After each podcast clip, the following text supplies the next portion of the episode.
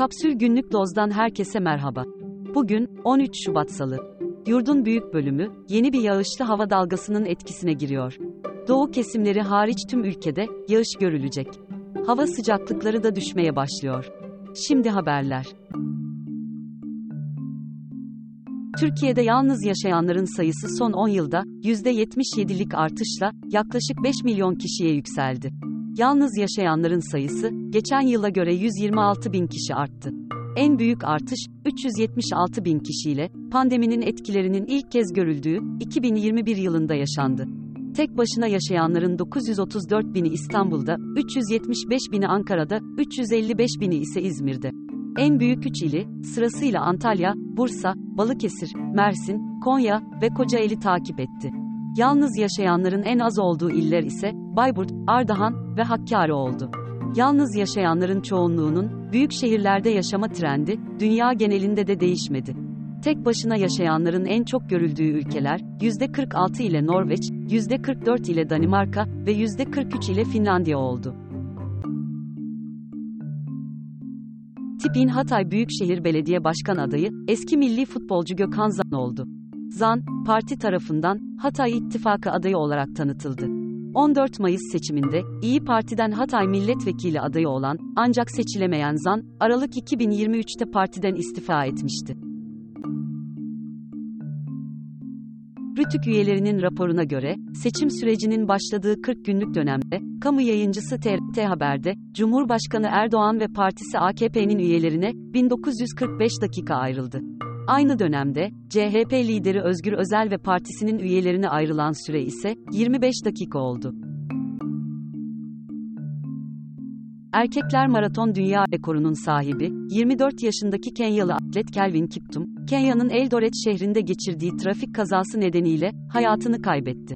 Aynı kazada Kiptum'un çalıştırıcısı, Ger ve Hakizimana yaşamını yitirdi. İlk maratonunu 2022'de koşan Kiptum, ABD'nin Chicago kentinde geçen yıl düzenlenen maratonu 2 saat 35 saniyede koşarak dünya rekoru kırmıştı.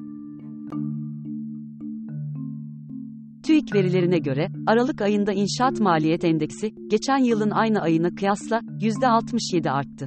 Türkiye genelindeki konut fiyatı artışı ise %82.8. Hazine ve Maliye Bakanı Mehmet Şimşek, kiralardaki fiyat artışlarının önüne geçmek için yeni sosyal konut projeleri geliştirileceğini ve dar gelirli vatandaşların konuta erişiminin artırılacağını açıkladı.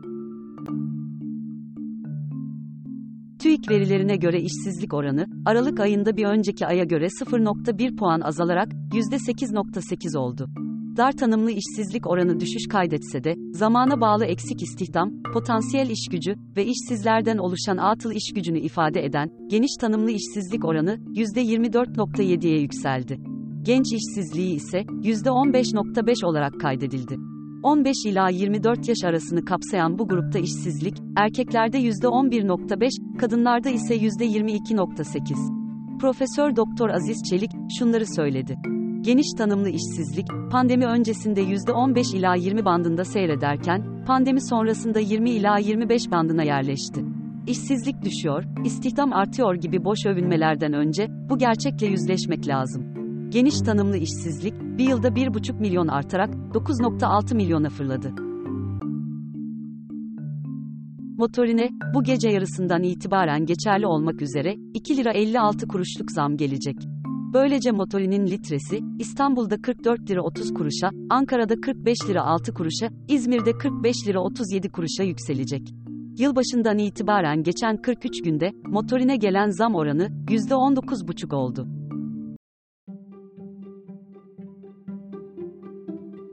Daha fazlası için kapsül.com.tr adresini ziyaret edebilirsiniz.